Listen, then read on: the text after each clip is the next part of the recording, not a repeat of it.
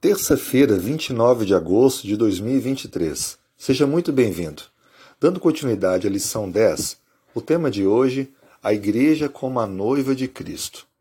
Veja como Paulo apresenta uma relação comparativa com elementos de um casamento com a relação entre Cristo e sua Igreja em Efésios 5, versos 25 a 27 e 29.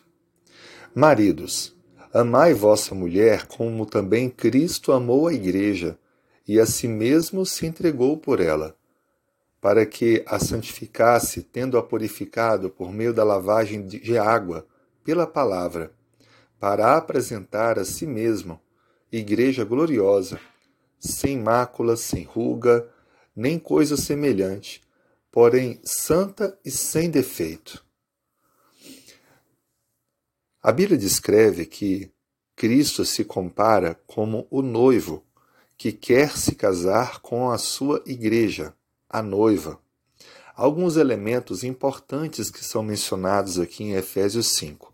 Primeiro, o amor que Cristo tem pela sua igreja.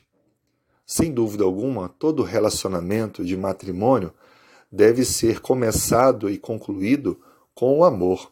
A base do amor é que fará com que esse relacionamento seja feliz e tenha êxito. O segundo elemento importante é que há o pagamento de um dote nos casamentos antigos, e isso é ilustrado no texto, quando Cristo fala que ele a si mesmo se entregou como dote. Ele deu a sua vida para poder se casar com a igreja. Logo em seguida é mencionado a preparação da noiva, algo que era feito pelos seus familiares, pelas suas damas de companhia, mas aqui é o próprio noivo que lava a sua noiva, preparando-a, habilitando-a assim a estar toda adornada, bonita, e ainda comunica a ela a sua palavra. Essa, sem dúvida alguma, é também uma referência ao batismo, a remissão dos pecados, preparando assim para o matrimônio. E, finalmente, ao estar preparada, a noiva, ela então recebe o seu noivo e juntos se casam.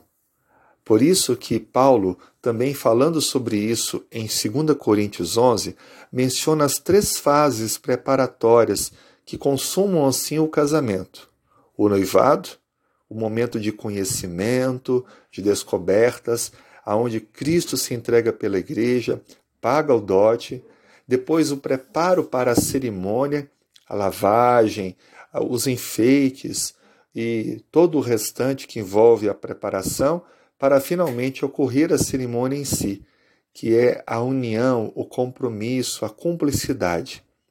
Dessa maneira, Cristo se apresenta como noivo que quer que a igreja se prepare para se casar com ele, e ele voltará para esse casamento. Quando Cristo voltar para buscar a sua igreja, ele estará então, simbolicamente e claro, sendo representado por esse papel do noivo que vem para buscar a sua noiva e viver com ela por toda a vida. A questão é: está você disposto a se unir à Igreja de Deus, à noiva de Cristo, e se preparar para o casamento com Ele, assumindo um compromisso que envolve abnegação, fidelidade, obediência e dependência dele? Faça hoje a sua decisão. Coloque-se nas mãos do Senhor, peça a Ele forças e direção e avance firme nesse propósito, porque em breve Jesus voltará para buscar a sua noiva, para com ela se casar e viver eternamente. Vamos orar? Senhor, obrigado pela noite, Dê-nos um bom dia à tua direção.